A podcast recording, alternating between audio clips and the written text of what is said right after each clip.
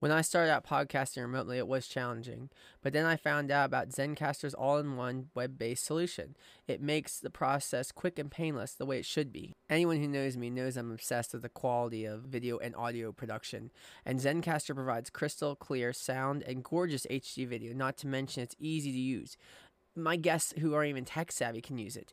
And there's nothing to download. All they have to do is click on the link and, and join, and it's that easy. Let's talk about the quality. Zencastr can record up to 4K to give you the picture perfect quality that your video deserves. Zencastr will also distribute your video podcast in 1080p to all available video podcast players. Zencastr is all about making the podcasting experience super easy. With everything from local recordings to automatic post productions, you don't have to leave your browser to get the episode done. Go to Zencastr dot com slash pricing and use my code IT Tech Talk, all one word.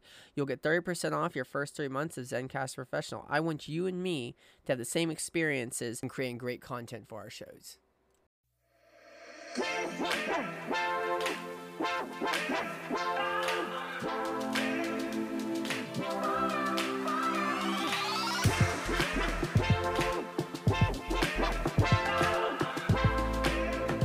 Hello, everyone. Welcome to IT Tech Talk. I'm your host, Joel Warden. With me is Scott. Scott, how are you doing today?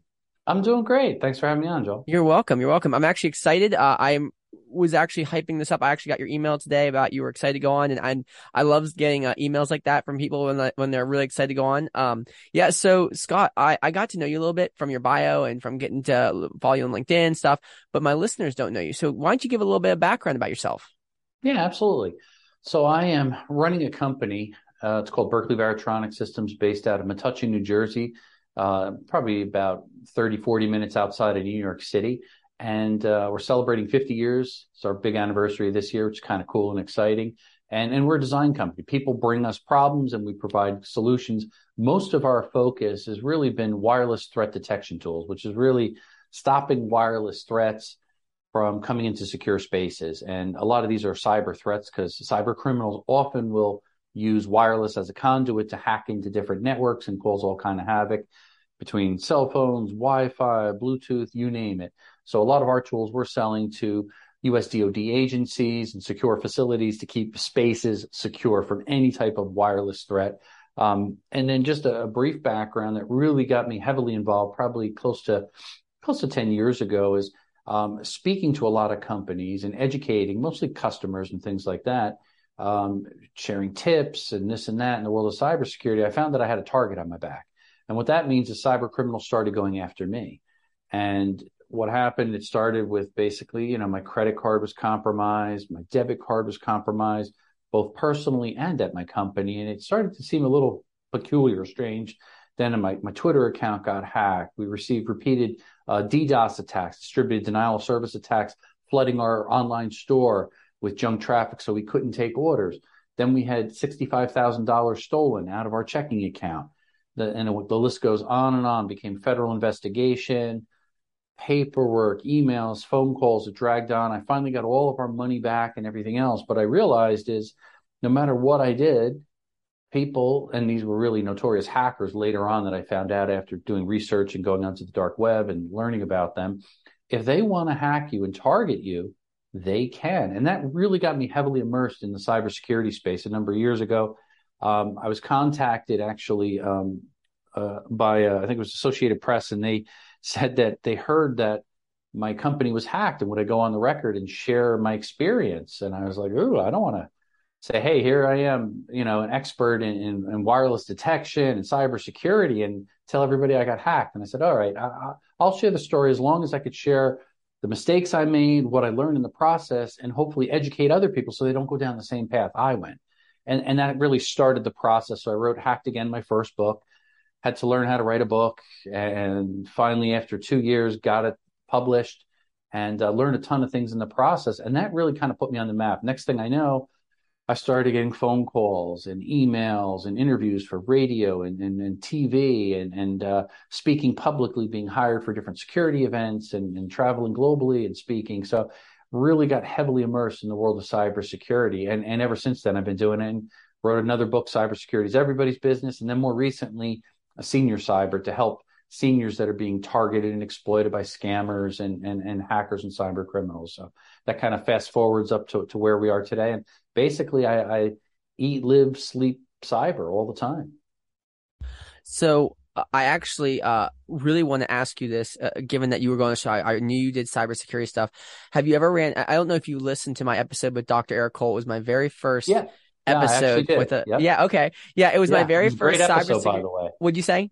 Great episode, by the way. Yeah, yeah. yeah. So it was my very first cybersecurity interview, and it was very like I, he was such a big guy and I was like, wow, this is so cool. And, and you were actually, I think it was a, a week ago, I actually had someone who is in the, um, antivirus space. And then mm-hmm. I have you on today in the cybersecurity space as well. And you know, one of the things I want to touch on is, is I love getting to talk to cybersecurity analysts and, and cybersecurity people in general, just because there's so many different attacks in the world now. Like we live in a world full of just, like you said, scam calls and scam oh, emails.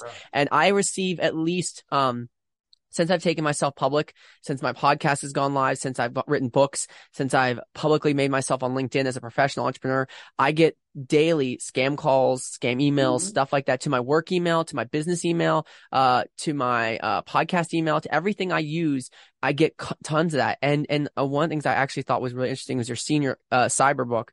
Uh, I haven't read it because uh, I myself have taken a couple of cybersecurity classes and understand that you mm-hmm. don't respond to just random emails. If it says, "Hey, here's your tracking number. We need you to pay for your package," or or "Hey, this um your cell phone provider uh forgot your credit card information to pay your bill any all those are things that i normally get i'm like or my mom which she actually had her card stolen one time because she responded to one that said apple uh, your account's been hacked. Apple needs your credit card information, and which I walked her through whenever there's an issue. Do not open these emails. Do not respond to them. And, and if you go on your account and look and don't see a problem, then you know that it was probably more likely a cybersecurity threat.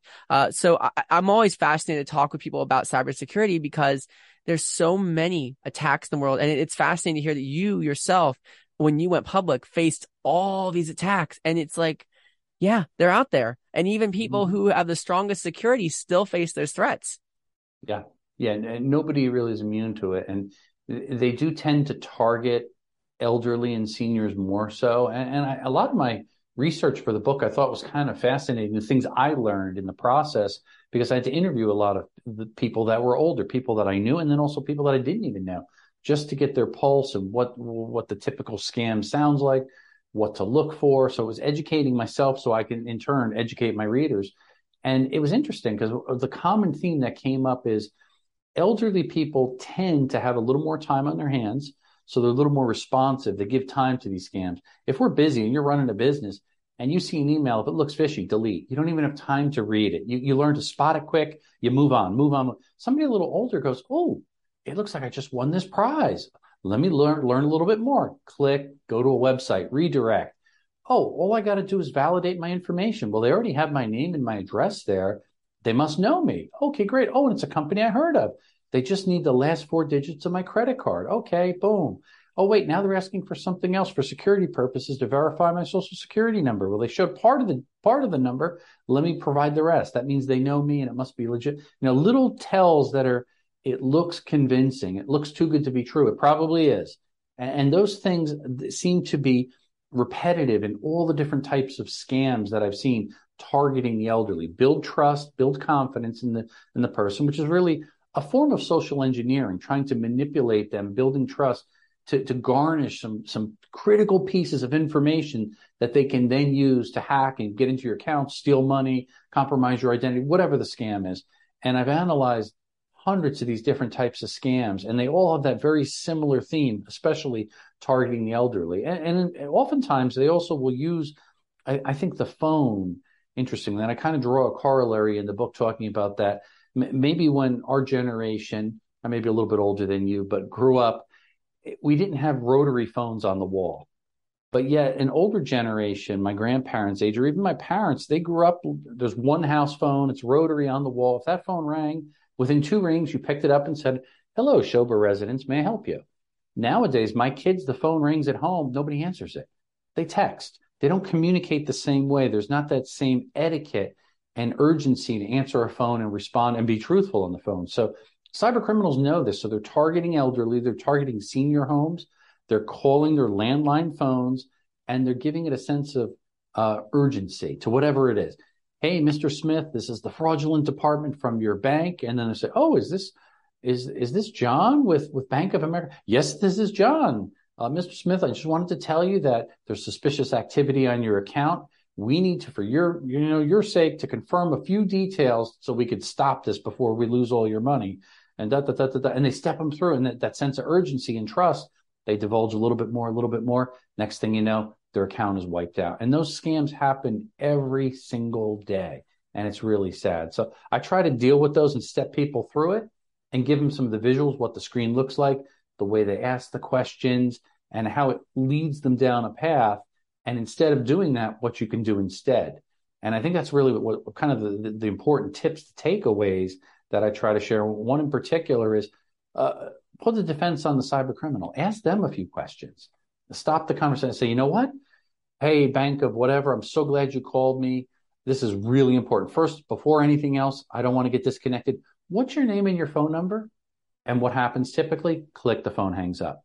So if, if you throw it back to them and put them on the defense where they have to provide a little bit of information that you're vetting them and kind of testing to see if they're who they are, that will actually help. And, and probably about nine out of 10 times, conversation over. So little simple tips like that don't cost money, don't cost any time, but it allows you to control the conversation and protect your personal information.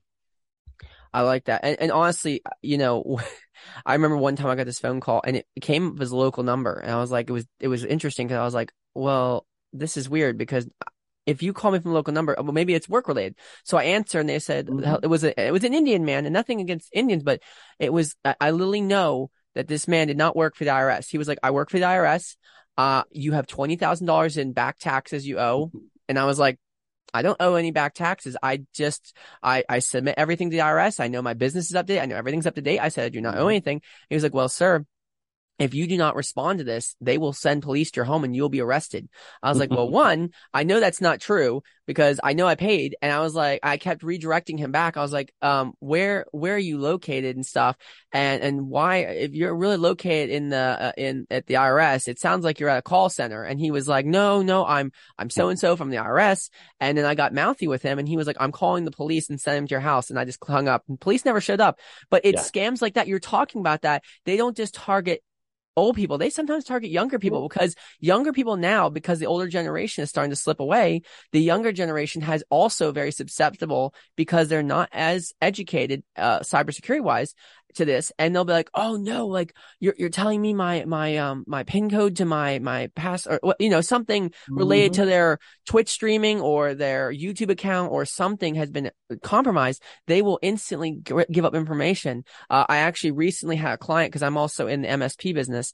Um, come to me and she said that she had a guy work on her printer on over the over the computer. She gave him access to her computer instead of calling me, which is her her person that who does her computer work. Um, she was quickly wanting to get it done, so she emailed a a tech guy and he logged into her computer, downloaded all her banking information that she kept on her computer. Because she's an older lady and instantly got locked out of her system. Yeah. Um, I was able to regain control of the system, but her all her information was totally wiped. He had wiped her computer, wiped her banking information, everything, and stole Damage it. And done. and we had to. I helped her file the necessary reports. I went like emailed the FBI cyber crimes and like told them mm-hmm. what happened. But like other than that, like I told her I was like, you're gonna need to get call your bank and stuff because at this point there's nothing else you can do. And I told her I was like, look, whenever if your printer goes down, please call me. I know I know it's about pricing. We can work something out. I will do it for free. I just don't want to see this lady's like a mom to me. I was like, I don't want to see you uh-huh. going through this again. Uh, luckily she was able to get her bank information back under control before he was able to take money out, but it's still the fact that that happens regularly and it happens all across the US a lot of times like i have a server rack i talked about in my um the antivirus uh um one i have a server rack in my office and it runs my podcasting files all my networks for my business uh all my business client information everything's on there and uh recently i actually had a penetration attack on the server and i have a a very high security on that server. I have a VPN as well. And I remember getting an alert on my phone that there was someone trying to enter it and I shut the network down for a little bit until I was able to fix the the port and all that stuff and get all mm-hmm. that under control. But there's still it happens everywhere. And what oh, people yeah. don't understand when it comes down to like security and passwords and, and biometrics and all that stuff to keep you safe. Um, you know, the, the average password, I, I wanted to ask you, this is one of the questions I want to ask you. I'm getting into it. Uh, I recently read an article and, I want to see if you'll back me up on this, uh, about biometrics are becoming more standard as the passcode for products, websites, PayPal, uh, all this stuff due to the security of them versus a password. What are your thoughts on that? As, as far as passwords go, and, and we can make them as secure as we want. What are your thoughts on biometrics and, and, and passwords in general? Oh yeah. Well, well, I think if you, if you compare passwords to biometrics years ago, biometrics were not that secure. Um, and, and, what do I mean by that? A, a funny story, case in point. I think this happened in Australia. These were with ATM machines many years ago cyber criminals learned they can go up to an ATM machine and they could basically rub the fingerprint because it was a biometric fingerprint that gave authentication to a card. They'd stick their card in, biometrically put their finger on there, and it would unlock the account. So what they would do was use a skimmer in there to steal the actual credit card information off the mag stripe on the card, and then they would take as a sausage and warm it up because it had actually it would measure the temperature to make sure it was 98.3 or something like that in the actual sensor they'd roll a sausage that was warmed off and then they could roll it back on and they could use skimmer, put the information back in, and they could empty the account out of all the money. That was old school biometrics, not secure. The world has changed greatly now to the point where biometrics are actually very secure. So if you look at something like facial recognition, uh, uh, if you take like like your iPhone for example, very secure. It's really hard to crack them. Nothing's 100%, but it's really hard to do. Cyber criminals are going to go and try to hack a passcode or a password far more likely than a secure biometrics these days. And, and why is that? Because there's only a limited number of uh, possible choices guessing a password. And what do they do?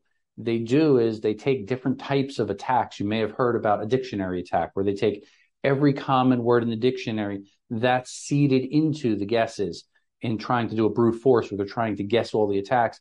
And they can do about a million passwords per second guesses. So if you think about that, that's pretty advanced. Now you couple that with compromised databases. So in other words, they'll buy all the Yahoo passwords that have been 3 billion people's password for their email that's been compromised and LinkedIn and Home Depot and Target, all these other passwords. They amass all that, put it into an automatic program that can actually plug in all of these things. And the fact that people still, it the, the data that I read the other day, I think it was 52% of the average computer internet user still reuses the same password across multiple logins. So that means if they've got a database of billions of compromised passwords and they go to the, all the popular sites and try to get into your account, pretty good chance, more than 50% chance they're going to get into your account if you reuse that same password across multiple logins. There it is. So it's not that difficult to really hack into someone's account. I've tried it for fun, for research, and was able to successfully get into people's accounts, most of them through combination of social engineering and using some tools to help me and I don't consider myself a, a hacker or cyber criminal where I, I'm actively doing this every day. I'm trying to be a good guy on, on the defense and trying to help companies and educate, but it shows how easy it is to do. So when you start to think like a cyber criminal, you're going to always gravitate toward that low hung fruit, the easy hacks, guessing passwords. So what does that mean for us? When our passwords are long and complex and kind of abstract where there's no name in there or nothing that could identify it to us, then they're going to be impossible to remember. They'll be really hard to hack. There's kind of that corollary. Um, I use a good password manager. That's what I always recommend to people. The password's probably going to be 15 to 20 characters long, completely obscure or use a good keychain login if you're using like an Apple environment Safari or something like that. Something where it's creating that really long password that you don't have to sit there and remember. It stays encrypted. That's what's important. You control the master password to actually access to, you know, your entire password vault. And that, that's what I think makes a big, big difference. For super secure passwords, I still use my old rule of thumb, write them down in a little black book and layers of security password book, locked in a safe, locked in an office, locked in a building, cameras, alarm, so on and so forth. Layers of security will deter any thief from trying to hack in. But I still think passwords are coming along um, slowly and people are not learning enough about them. Eventually, it's going to go passwordless, hopefully. because if you look at where we are now in the stream of times, look at what quantum computing is doing and the power of some of these supercomputers of the future. They're going to be able to instantly hack a password, be it obscure 20 characters long. So soon those days are going to change greatly. What is the future? I think combinations, layers of security and biometric security is, is definitely a must going forward. So on top of that, uh, which I want to uh, I want to bring up a comment on that. Yeah, sure. So we're talking about um, layers of security and, and how biometrics are going to probably play a good role in that, and also passwords changing, you know, using like places like LastPass and stuff. Well, excuse me, LastPass and stuff. What about when these sites offer these two factor authentications. Is that mm-hmm. another good way to deter hackers from getting into sites? Is that, is that something you uh, think is a good idea? Is it something that is worthwhile to these sites to bring on two factor authentication? Uh, it's an excellent idea. I think a lot of people, again, you don't want to fool yourself in saying multi-factor, two-factor authentication means I'm 100% safe. And a lot of people have done that. They've migrated over to that and saying, well, now, well, now I'm okay because we already know that multi-factor, two-factor authentication is extremely easy to bypass. There's a lot of vulnerabilities built in. However, that being said, it's probably a hundred times more secure than just using your traditional login credentials. And that's what people don't realize. Doing nothing is not doing something. It's it's easy to hack in if you just if you're if you're using password one two three. Guess what? Everybody's going to be able to hack into your account. If you're using an abstract long, strong password, it's going to be a lot harder, but it's not impossible. But if you're adding in that additional layer, as you mentioned, it's brilliant when you use two factor authentication, multi factor authentication. Adding another layer with maybe bi- biometric authentication, it's going to get even better. So we ha- we can't be afraid of how long it takes to maybe log into a platform. If I want to make a phone call and I use you know facial recognition, that's instant.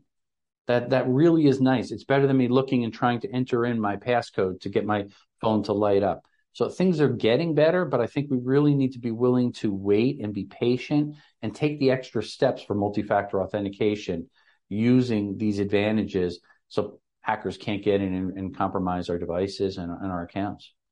I, I like that. And and one of the things that I think is is fascinating with with how things have changed, even in the last I'm only 31, so in the last 30 years, of seeing technology and, and, and encryption and all that stuff change, mm-hmm. uh, yeah. it's drastically changed how we like you were talking about quantum computing. It's like uh, uh watching um, places like IBM and, and Microsoft and all these companies come up with these huge quantum computers, and um, like you said, it's going to change the way how that hackers hack, and and we have to be acknowledging the fact that uh, uh, one things I like to do in my passwords is use the my form of method is like if if it's not something that it's in, it's not my name, it's not like something I do, is something that and I use symbols and letters and mix them all mm-hmm. together. And and a lot of I was actually using LastPass for a while, but a lot of times I use a quick little like, hey, I'm just gonna mix a bunch of letters up, and then like you said, and this is something I do, keep it in a book, write it down. I actually have it printed out on a paper, deleted the file off my computer, and then stuck it in a safe.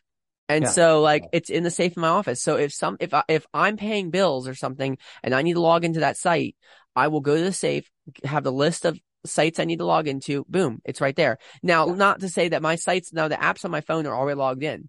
But like if they get if I get logged out, boom, there's the list. And and mm-hmm. that's how I do it. I agree with that 100% because they can't they have to break into my house then break into my office door then break into my safe which all of it is secured by cameras at my house which are all on my network which are all connected mm-hmm. to my phone. So if you break in i'll still see you. And by the time you get in the police will be here. So it's like the alarm will go off the cameras will go off everything will go off. And by the time you even get in there to get my passwords what's the point? So i, mm-hmm. I do agree with that with that um thought process of getting like writing it down, putting it in a black book and storing it and, and, and only giving access to that. And if something happens to you, giving access to your, um, uh, was it um, beneficiary, not beneficiary, but whoever's taking over your will and estate to make sure they have access to that. That's the only person you should be giving access to that safe or that combination. Uh, and in my opinion, I don't let anybody mm-hmm. else in that safe other than who's my beneficiary list. Um, and also, my lawyer who handles all my legal things in case something happens to me they need to be able to get that to get my will to get all that stuff taken care of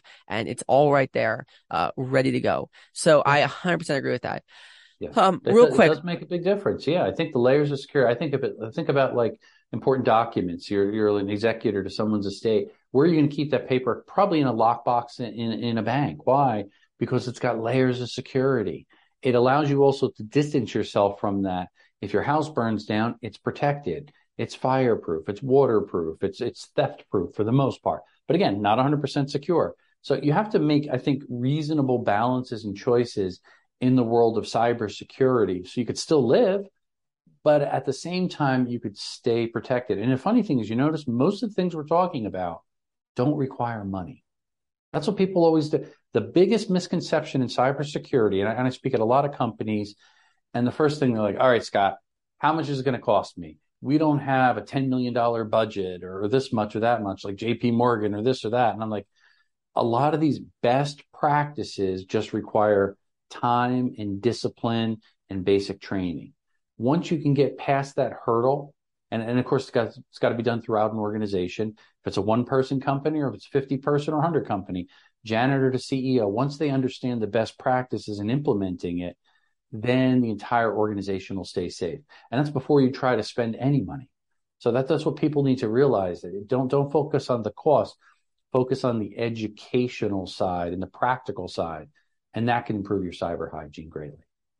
So I want to ask you real quick. We're getting close to our time, but I want to mm-hmm. ask you what what companies would you recommend for like and, and actually this is this is has a, this is I feel like a multi question. Uh, what companies would you recommend to my users as far as like LastPass or or a password company or or or even a VPN company that they know would be secured to keep their IP safe or or their password safe? What are companies you recommend mm-hmm. as, as a as a cybersecurity uh, specialist?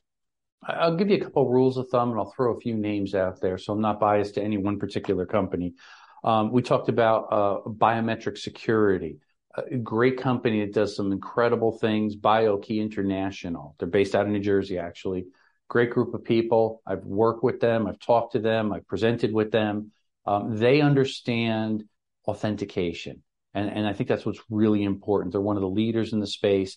They license a lot of their technology, their IP, intellectual property to other companies that understand authentication.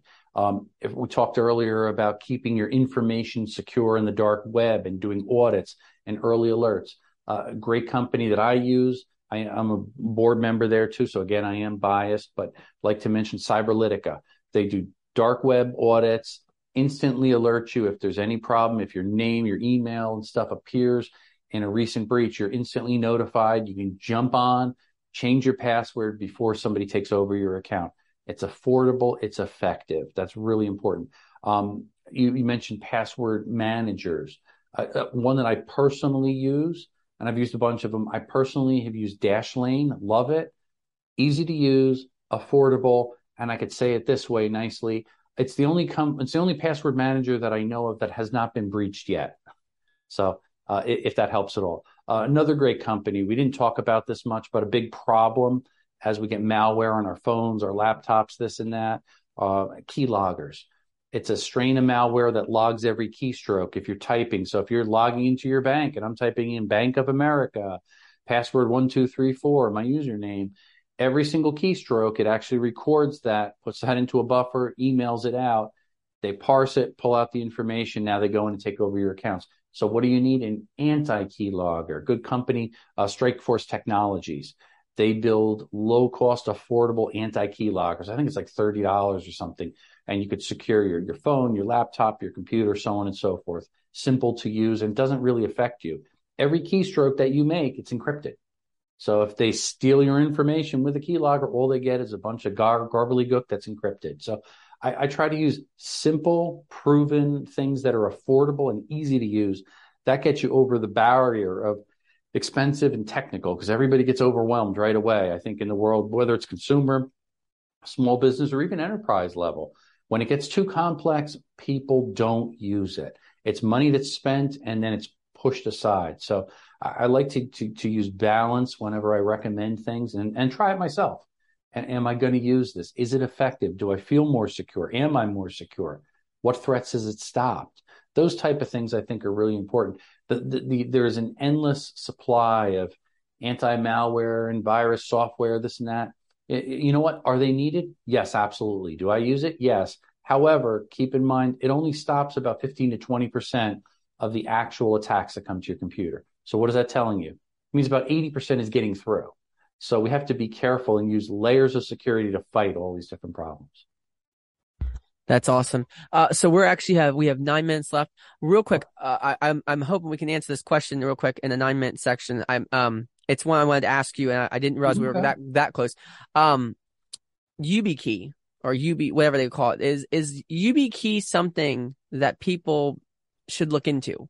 Is it something worthwhile? I mean, I've seen it on the market. I've seen all these different keys come up. It's like a physical key. Is that something worthwhile looking into, or should you just go to these other companies you just recommended and use them as far as like storing your passwords and stuff, or using them as, as like the the biometrics? Um, yes, I think it's a it's a good option. I think it comes down to the person. What what are you trying to protect? I would just say identify your assets identify what you're trying to protect. If if, if the, the goal is to have X number of passwords that you're trying to protect, how many? And what are you logging into? Because in some cases, for my most secure passwords and my most secure logins, when I'm logging to government websites and payment portals and things like that, I don't trust anybody else. I, I, I keep it under my safe in my hands, the little black book, as we talked about, because it's in my control. If XYZ company gets compromised tomorrow, guess what? I may just be another statistic. Yeah, my data is encrypted and it's hashed and it's stored in a secure server, this and that, supposedly. But there's redundancy. It's on a second server. And oh, yeah, it's AES 256 bit encryption. Can that be hacked? Sure, it has been. So you have to ask yourself, how secure is the information? Uh, YubiKey, I've tried it. It works. It is secure. It, it, it's a, a, physical key that you put in. So it's, it's like a, a uh, authentication method it's something that you have, like your phone, similar to that, a key that you physically put in, and people can make a quick corollary to that. And I think it works effectively that way. The, the natural question is, well, what if I forget my key? What if I lose my key? What if somebody steals my key? Those other questions come out that each individual has to answer. But I always tell people try it. Read the reviews. PC Magazine does a great review every year on the top password managers. Uh, what are the best and the goods and the bads? And that's an unbiased source if you talk to 10 different cybersecurity experts, guess what? They're going to recommend 10 different products. So I always say go to a source that's independent, that has no vested interest. Um, and again, I don't have a vested interest in Dashlane. I've used it. I've tried it. I've used a few others. I've tried it. I tend to like their platform. That's again my personal opinion. Um, they're not paying me. I'm not endorsing it or anything, but I think each person needs to try what they're comfortable with because there's also different. What are you working? Are you, are you an Android person? Are you working in Apple iOS? Very different, right? Different worlds. So different tools and different applications work effectively for different people. Um, if that helps at all. That does.